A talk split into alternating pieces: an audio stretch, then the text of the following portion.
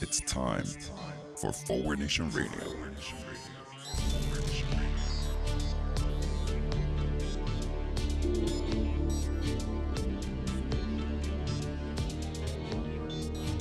Now here he is, the host of Forward Nation Radio, David Leventhal.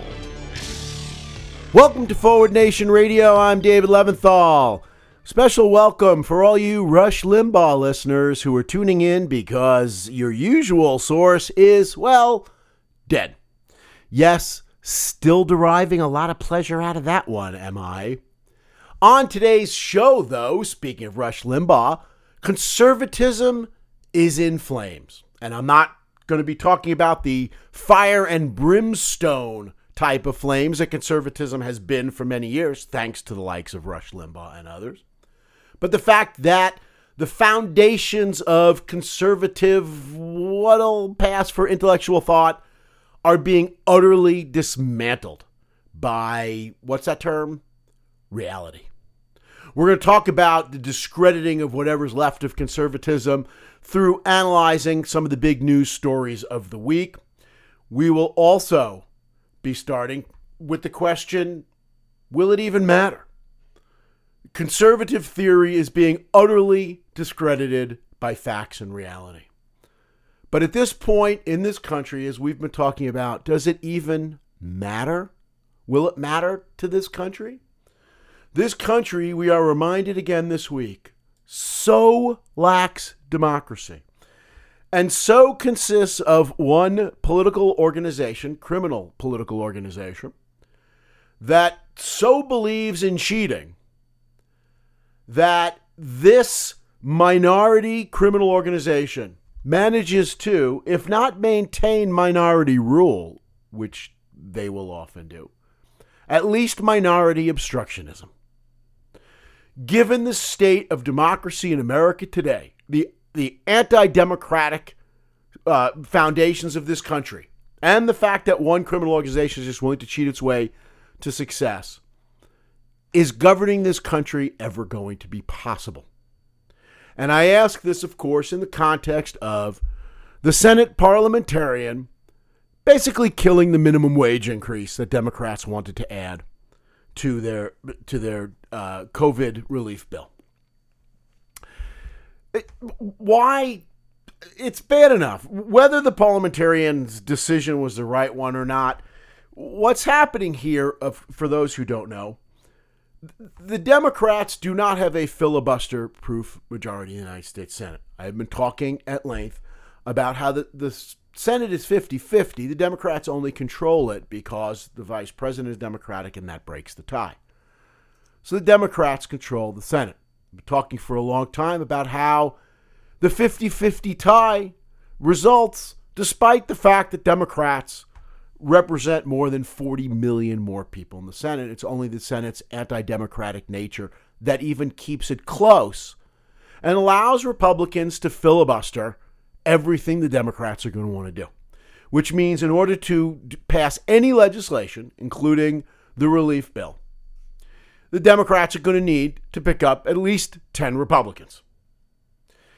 The Democrats were hoping through the process of reconciliation, budget reconciliation, to avoid the filibuster when it came to a minimum wage increase. Through budget reconciliation, you can't well you can't filibuster a, a, reconciliation bill. So the democrats could have passed it with their bare majority if they had held their bare majority together.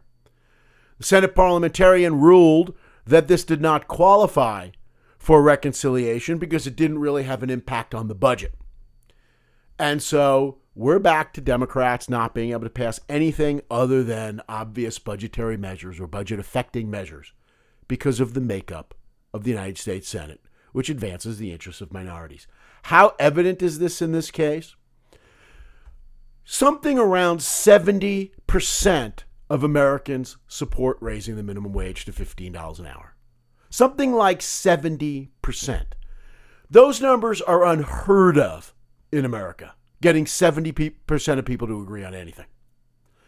But despite the fact that 70% of Americans support raising the minimum wage to $15 an hour, it can be filibustered by 41 Republican senators, representing, and I've done the math along with others, under 21% of the country.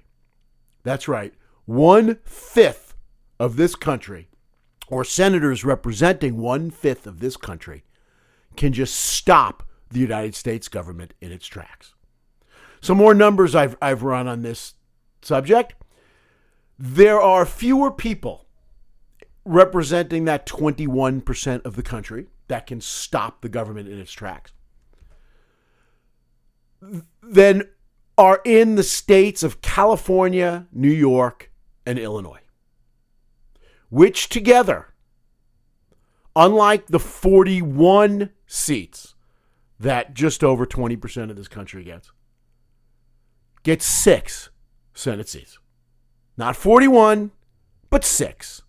Gosh, it's, it's such a close call. Again, California, New York, and Illinois represent more people than the Republicans who are stopping government from running.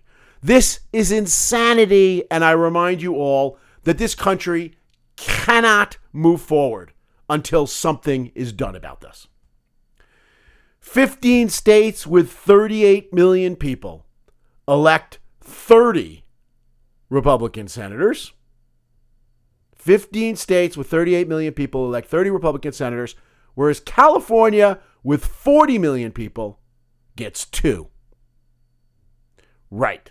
Aren't you proud to live in the world's greatest democracy that isn't anything like a democracy? Reminder it's expected only to get worse when, perhaps by 2040, 70% of the U.S. population will be located in 15 states, thereby represented by 30 U.S. senators, 70% of the population. Good luck, people. Anyway, let's start a discussion of the, of the destruction of conservative ideology with COVID. The latest COVID numbers more than 28 million Americans have now been infected with COVID. We have, as I promised you last week, an eerie promise, surpassed the half a million American dead mark. We're just about at 510,000 as of the time I'm recording this, Americans dead. It gives us an opportunity to, to go back to our long-time discussions of who has killed more Americans in history who isn't a corporate leader than our former president, Donald Trump, whose numbers, and it's hard to get an accurate count, but when one compares how America did with the coronavirus compared to European countries and other first world democracies where leaders actually tried to squelch this, there's no question at this point that you've got a pretty strong argument that the man is responsible for several hundred thousand dead Americans murdering Americans, basically. The good news, of course, on COVID, the trends are positive. The numbers are finally going down, down dramatically. Uh, nursing homes, for instance, this just in the news that nursing homes have seen something like an 80% drop, the nexus of American deaths. And that 80% drop, by the way, is not based on numbers coming from New York Governor Andrew Cuomo. So it's actually uh, probably accurate nursing home numbers tremendous drops, tremendous drops in the uh, in the rate of people contracting the infection and the number of people dying. So the news is good. We don't know where we're going with this, of course, as we're seeing more variants come out. We're not sure ultimately if COVID is going to outrace us as we continue to try to modify vaccines or get upgrade our vaccines to, to address different variants, whether COVID's going to mutate quicker than we're able to address that. But right now, it's looking promising. So this gives me an opportunity to say, here we are, not even in March of 2011, and already the leadership of Joe Biden and the Democratic Party are already solving COVID. Okay, you might be sitting here thinking, that's kind of a little unfair to give the Democrats and Biden credit for this already. And you might be right. But it does give me an opportunity to point out that if you're asking that question, well, it just shows that people on the left aren't like people on the right. Because I am reminded of this when I'm when I'm writing that joke that literally on his first day in office, Donald Trump, who had been telling us how awful the US economy was, told us that the US economy was better because of Donald Trump on his first day. And Republicans all across America were like, "Yep, yep, sounds good to me." Uh-huh, uh-huh. That's right. So, just for a second, just to know what it's like, what it, what it feels like to be on the other side where you could spew blatant bullshit and get away with it. I just want to say that Biden and the Democrats are curing COVID in America. Anyway, to, to move on with conservatism in flames, CPAC, the Conservative Political Action Committee, is having is its annual conference uh, starting th- this week, a couple of days ago. And, well, by annual conference, I, of course, I mean its super spreader event, given the number of people by reports who are not masked at the CPAC conference. Now, here we are, CPAC Super Spreader 2021. Otherwise, we could call it the Whine Fest 2021, whine with an H in it not not the beverage, because it's just wine, wine, wine, wine, wine already. Headed off by the keynote speaker, who will, of course, be our beloved and great and esteemed and twice impeached, twice defeated at the polls, former President Donald Trump, giving the keynote address. And reminding, as this whole conference is, that the Republican Party, for their occasional talk otherwise, is firmly Donald Trump's party. It is firmly under the bodice of Donald Trump. It is, we are reminded during CPAC, a political party absolutely bereft of ideas. They've got nothing. Now, to be fair, that's because, as we're going to be talking about, Everything they used to have has been discredited. That wouldn't have stopped them. The problem is that much of what they used to have has been discredited by the guy who they're now hero worshiping, the cult leader, Donald Trump. Oh, what it must be to be a Republican. CPAC, the Super Spreader Conference of 2021, is all about two things, which is what the Republican Party is right now bigotry. It is spreading bigotry. Oh, I'm sorry. I'm sorry. Did I say bigotry? What I meant to say was religious freedom. Because religious freedom, of course, is the term that bigots prefer to use to discuss themselves. So it's about bigotry and it's about cancel culture. That's right. The big issue facing America, not the attack on the Capitol, not our lack of democracy, not climate change, not the utter ignorance that leads one of our political parties and tens of millions of Americans. Nope. The big issue for CPAC is cancel culture. And how do we know it's such a big issue for CPAC? Well, because they canceled speakers who they didn't like what they were going to say. And what they were going to say, of course, is how bad cancel culture is when liberals portray it. You, you just can't make up how utterly pathetic the right is at this point. So, yes, in a conference where they are attacking the idea of cancel culture, they don't even have the ability to show any kind of self awareness to not practice it themselves while they're actually going against it. So, CPAC and what's going on there points out the difference between the two parties right now and why it's good to be a cult if you are the Re- Republican criminal organization.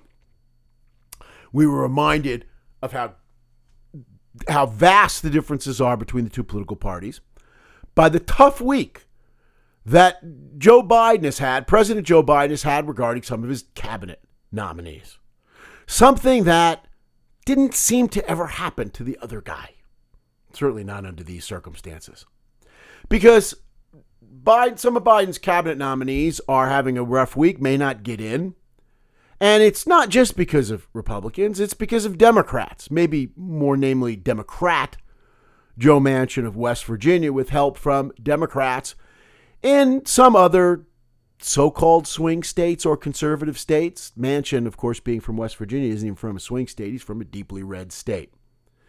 And this is what happens when you're not a party of cultists. In fact, in order for the Democrats to have any hope of taking power in this country, such as it is, they need to reach out across the political aisle to conservatives who just don't like the insanity on the right. And that means, as we're already seeing and as I've been warning about for, for months, Democrats being able to advance this agenda with a bare majority in the Senate assumes that they can keep all the Democrats in order, and we're already seeing that that is going to be too often impossible. Because the makeup of the Senate requires that Democrats appeal to conservatives. It doesn't require that Republicans appeal to moderates, but it does require Democrats to appeal to conservatives, which means they can't really advance their agenda like Republicans can. Again, that was we were reminded of that when it came to confirmations for, for cabinet posts. Deb Haaland, who we celebrated weeks ago as the first Native American designated for a cabinet post as Interior Secretary, is facing a rough time from, among others, Joe Manchin, though there already seem to be indications he might back off that one. But the other one, famously having a tough time, is Neera Tanden, the first Asian American pick to lead the Office of Management and Budget. Someone whose nomination may very well be going down even as I speak, and certainly by the time you hear this. Not because Ms. Tanden or even Ms. Haaland are not qualified. That's not what this is about. In fact, in the case of Deb Haaland, her problem is that she's too qualified for Interior. She's too qualified even for Democrat Joe Manchin from the state of West Virginia because Deb Haaland believes in facts, reality, climate change, and thinks, like the entire rest of the sentient planet, that a shift away from fossil fuels is absolutely necessary if this country is going to survive. A shift away from fossil fuels, not immediately ending fossil fuel use, just this isn't even controversial that this country needs to shift away from fossil fuels. It is not even controversial unless you're in West Virginia. Then it's controversial. But generally, it's not because these cabinet picks are not qualified. They're facing this opposition for, in the case of Neera Tanden, allegedly mean tweets. That's right. Yes, I know. We're going to get there. Those of you who are thinking, wait, mean tweets? Didn't we just have the Trump presidency? Yes, good thinking on your part. But here's uh, Neera Tanden as, as a uh, progressive activist for a long time was sending out provocative tweets. She, for instance, compared Mitch McConnell, Moscow Mitch, to Voldemort. Actually, I don't know which is worse, calling him Voldemort or Moscow Mitch. I don't know. Is calling him Voldemort really so bad? I know J.K. Rowling's probably upset about it. I, I assume she thinks better of Voldemort. But that's so awful? Yeah, it is if you're in the payback revenge business. Some of her other nasty, mean, terrible tweets Remember, in the age of Trump? Tom Cotton is a fraud. Arkansas Senator, Senator Tom Cotton, who, let's be fair, the nicest thing pretty much anyone's ever said about is that he's a fraud. I would point out that Tom Cotton is a piece of walking, talking shit, is human garbage, is human excrement. Uh oh, there goes my cabinet post in the future. How about, I like this one vampires have more heart than Ted Cruz. That was one of Neera Tanden's posts uh, that Twitter posts that led to uh, all, all this pushback. Vampires have more heart than Ted Cruz. Not really sure, but trying to figure out what's wrong with that one. I don't think it's the pro vampire lobby that's offended by that. I don't think there's Anne Rice out there speaking out for, for vampires. I'm going to keep on with the literary references whether you get them or not. But uh, here's here's my thought on that one. Um, vampires and and their supporters might be upset because unlike Ted Cruz, vampires can't go on sun vacations. Can't, for instance, go sunning in Cancun while their state is falling apart. That must be the problem with that one. That uh, Ted Cruz apparently uh, yeah. Uh, not only having less heart than vampires, but whatever heart he has, really not rising to to the quality of vampire heart. So, yeah, not really sure how that one's so offended, so offending. But talking about a double standard, this is really offending Joe Manchin and others, and gives moderate Republicans the lure they need to do what they have to do, which is vote with their party. Considering what has come out of Trump and Republican mouths for a long time, including from Tom Cotton, by the way, including from Ted Cruz, not just from the President of the United States. This has to be a joke, right? This has to be a joke that she's not civil enough now for the United States Senate. Except this is what I talked about before before we even started on Democrats taking over after the election. You are going to see the tremendous double standard at this point where some kind of bar that Republicans have not been held to in generations. Well, it's now back in vogue now that the now that the Democrats are running the country. Reminder: Joe Manchin voted to confirm some of some of Donald Trump's worst cabinet appointments, worst nominees, and people are speculating from West Virginia. Could the fact that the two women he's against are, are women of color could that have something to do with the disapproval?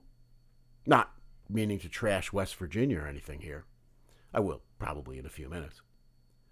Anyway, this is all a reminder, again, that the Republican Party has no choice but to be a cult, to be divisive, and to lie all the time, even though Democrats can't get away with it, because the GOP has nothing but insanity to offer to the American public. Social conservatism, now for years under Trump, has been shown for what it is bigotry. The Republicans have bigotry. Donald Trump has let it out of the closet. We're seeing it now in play. The House of Representatives just passed a bill to amend the 1964 Civil Rights Act to prevent discrimination against the LGBTQ community. This is to build upon even a Supreme Court decision of only months ago, less than a year ago, that gave employment rights to the LGBTQ community under Title VII of the 1964 Civil Rights Act. But this will still be too much for a Republican senator, Senate. They're already in the House and Senate coming out and bashing this because of the idea that Americans might treat the LGBTQ community as equals. Well, here's the thing on this. As the Supreme Court decision even indicates, while Republicans are bigoted, too many of them are bigoted pieces of shit, they're losing. They're losing this battle. Despite what Trump did and the Republicans will do to try to slash the rights of the disadvantaged in this country, it's hard to imagine too much backtracking because there is simply too much public support for the rights of women, the rights of blacks, the, the rights of people in color of color in general, and yes, the LGBTQ community. But that's social conservatism. That's just the bigotry. Let's focus on what really are the pillars of mainstream conservatism, economic conservatism, both of which are in absolute disgrace right now. And we're not talking here the Trump GOP ideology, which of course there was no Trump GOP ideology, which means right now there is no Republican ideology. It's just it's just power, naked, whatever they need to do. It's just all corruption. But over the years, when there was a mainstream Republican Party, they basically used as its foundation two things. The idea of supply side policy, which is if we just give the rich people more, in other words, our donors and ourselves, if we just give them more, we'll all be better off. Our economy will be better, everything will be wonderful. Let's just give rich people more. Now, is this as absurd as it sounds? If you've been listening to the show, you know, of course it is. If you have any sense at all, you know, of course, that it is. Republicans essentially were passing the hat around to normal, everyday working Americans and saying, please put all your money in. We're going to give it to rich people, but trust me, people, we're doing this for you. For years, for decades, these working class people, the ones who turned on Fox News anyway, were ponying up, saying, yep, sounds good to me. Yep, sounds good. I'll, I'll give you all. Would you like my jewelry too? What else can I give you that will make rich people richer so that I will be better off? Well, as evidenced by the Biden economic plan, that might not be working well right now. But the other pillar of conservative economic Uh, ideology, of course, is market fundamentalism. The idea that the free market fixes all. The free market works efficiently, everything works wonderfully as long as government stays out of the way. Well, both of these pillars are crashing down for anyone who lives in the real world. Let's start with supply side economics. And one of the tweets that got uh, a Tanden in trouble was actually aimed at Senator Lisa Murkowski, Republican of Alaska, regarding the bill from 2017 that Murkowski was supporting to cut the taxes of wealthy businesses. Sound like supply side, really good supply side idea? And what Tanden said regarding Murkowski was sounds like you're high on your own supply. The, the cute double entendre there, of course, is your own supply refers to, well, you might be high. You must be smoking something if you believe this bullshit. But of course, the double entendre is supply side economics. You're high on your own supply side economics. Well, yes, they've been smoking that crack pipe for way too long. But now we've got the Biden rescue bill. And the thing with the Biden rescue bill is one, it completely refutes supply side economics. It goes completely against it because it actually gives money to people who could use the money. And second, as I indicated earlier in the show, it is tremendously popular. It has already now passed the House with the $15 minimum wage in it. Of course, as I indicated earlier, it awaits major changes in the United States Senate. But the Democrats are perfectly happy to keep this one in front of people for as long as possible, although they also they obviously want it passed and they want the, the, the checks to go to people as well. A reminder quickly what the rescue bill entails $1,400 checks to individuals, expanded unemployment insurance coverage and payouts, aid for children, particularly hungry and starving children, state and local government support to those state and local governments, i.e., just about all of them that have been struggling because of COVID and otherwise uh, money for vaccinations, funding of schools, creation of jobs. America is now talking about a jobs guarantee. Remarkable what this says about the concept of supply side economics and how maybe people aren't falling for it anymore, at least not right now.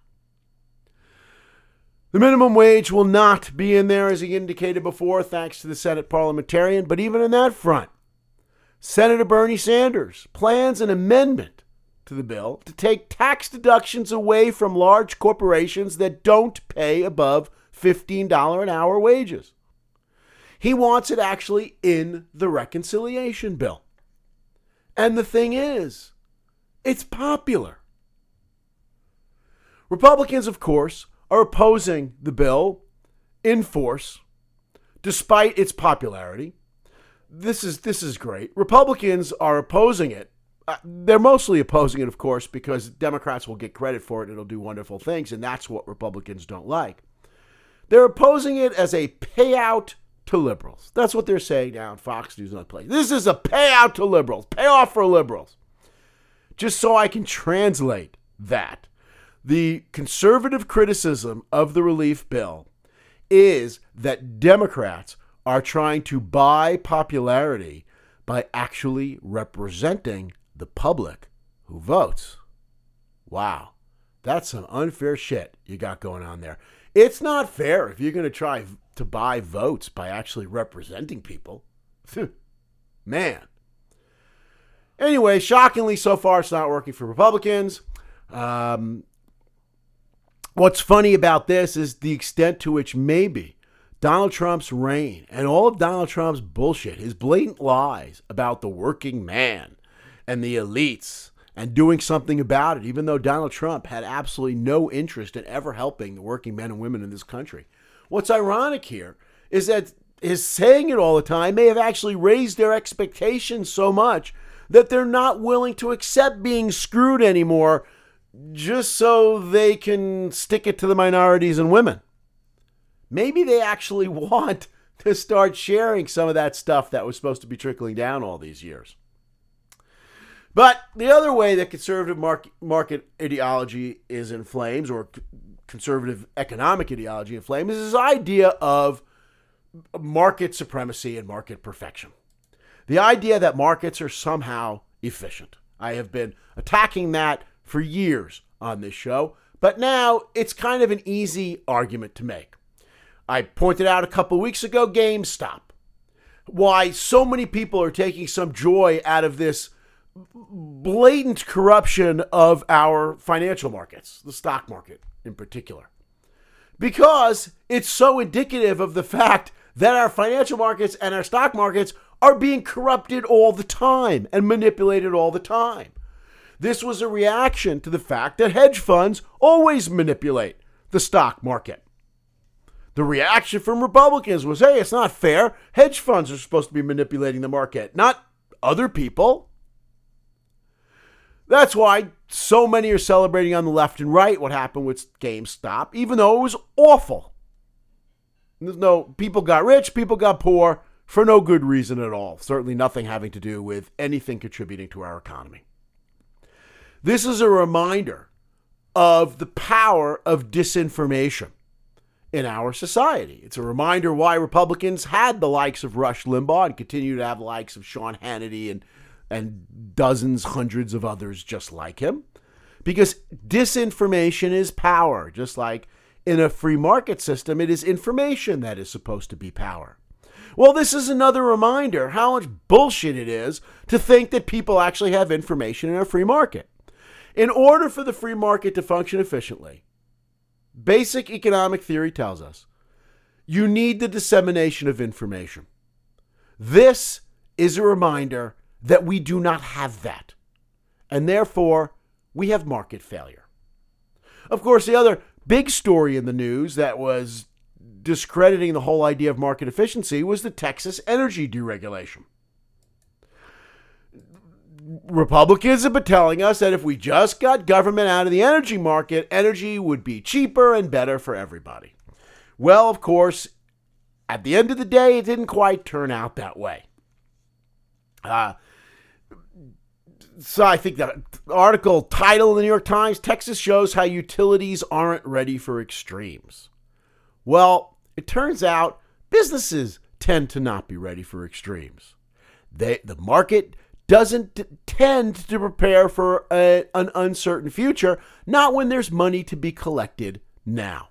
And that's certainly problematic when it comes to something like energy, which, as we're seeing right now, people's lives depend upon.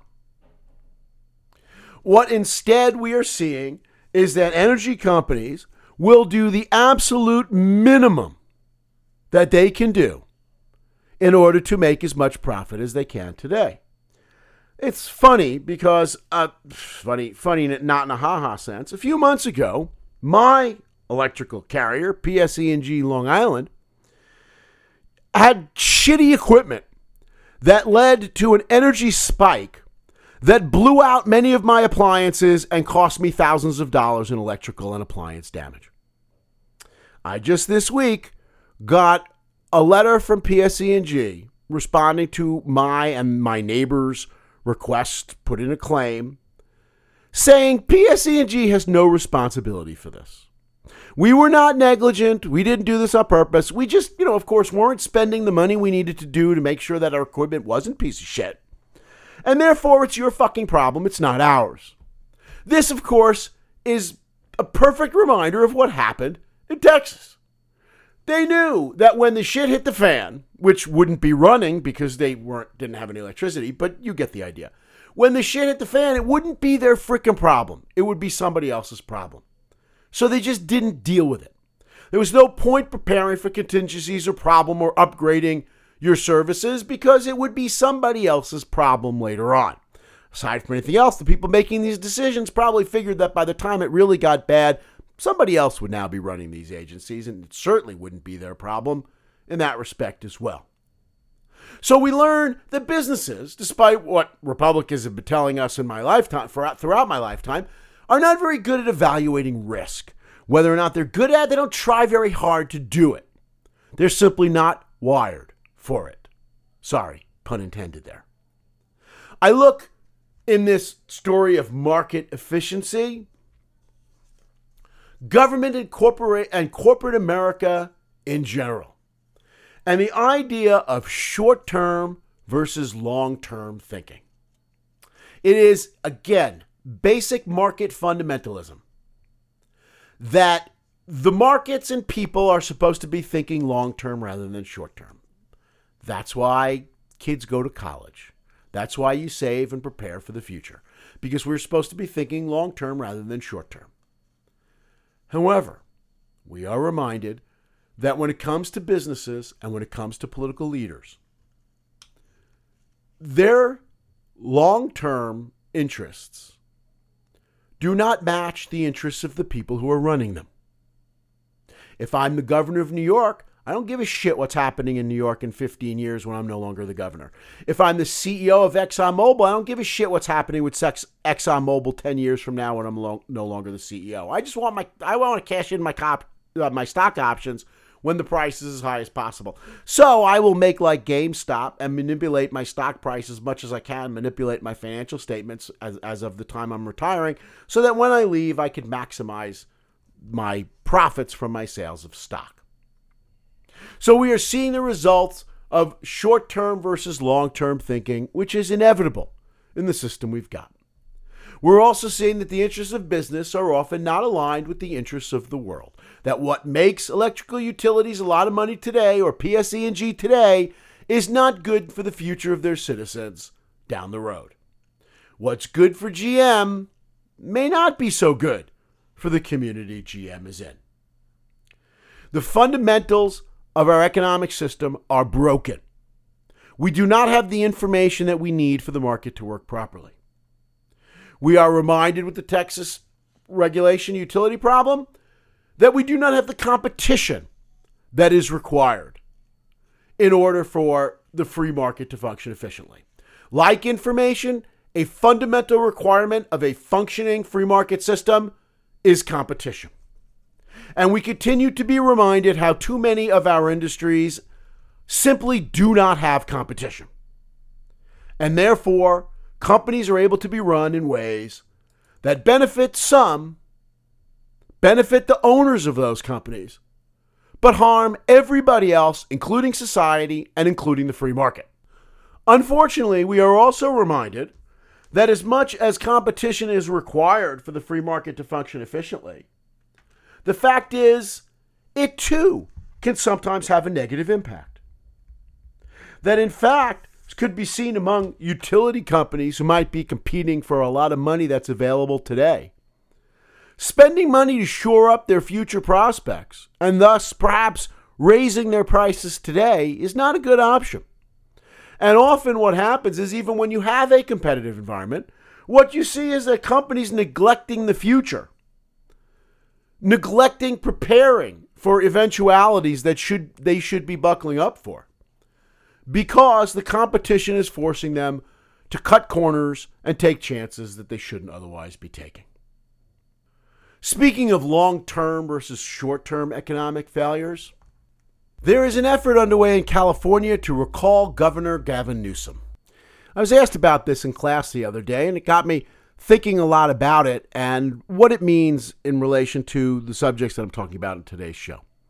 First of all, as I said to my students, can you expect that the governor of California made some mistakes when it came to handling the state during COVID? Of course.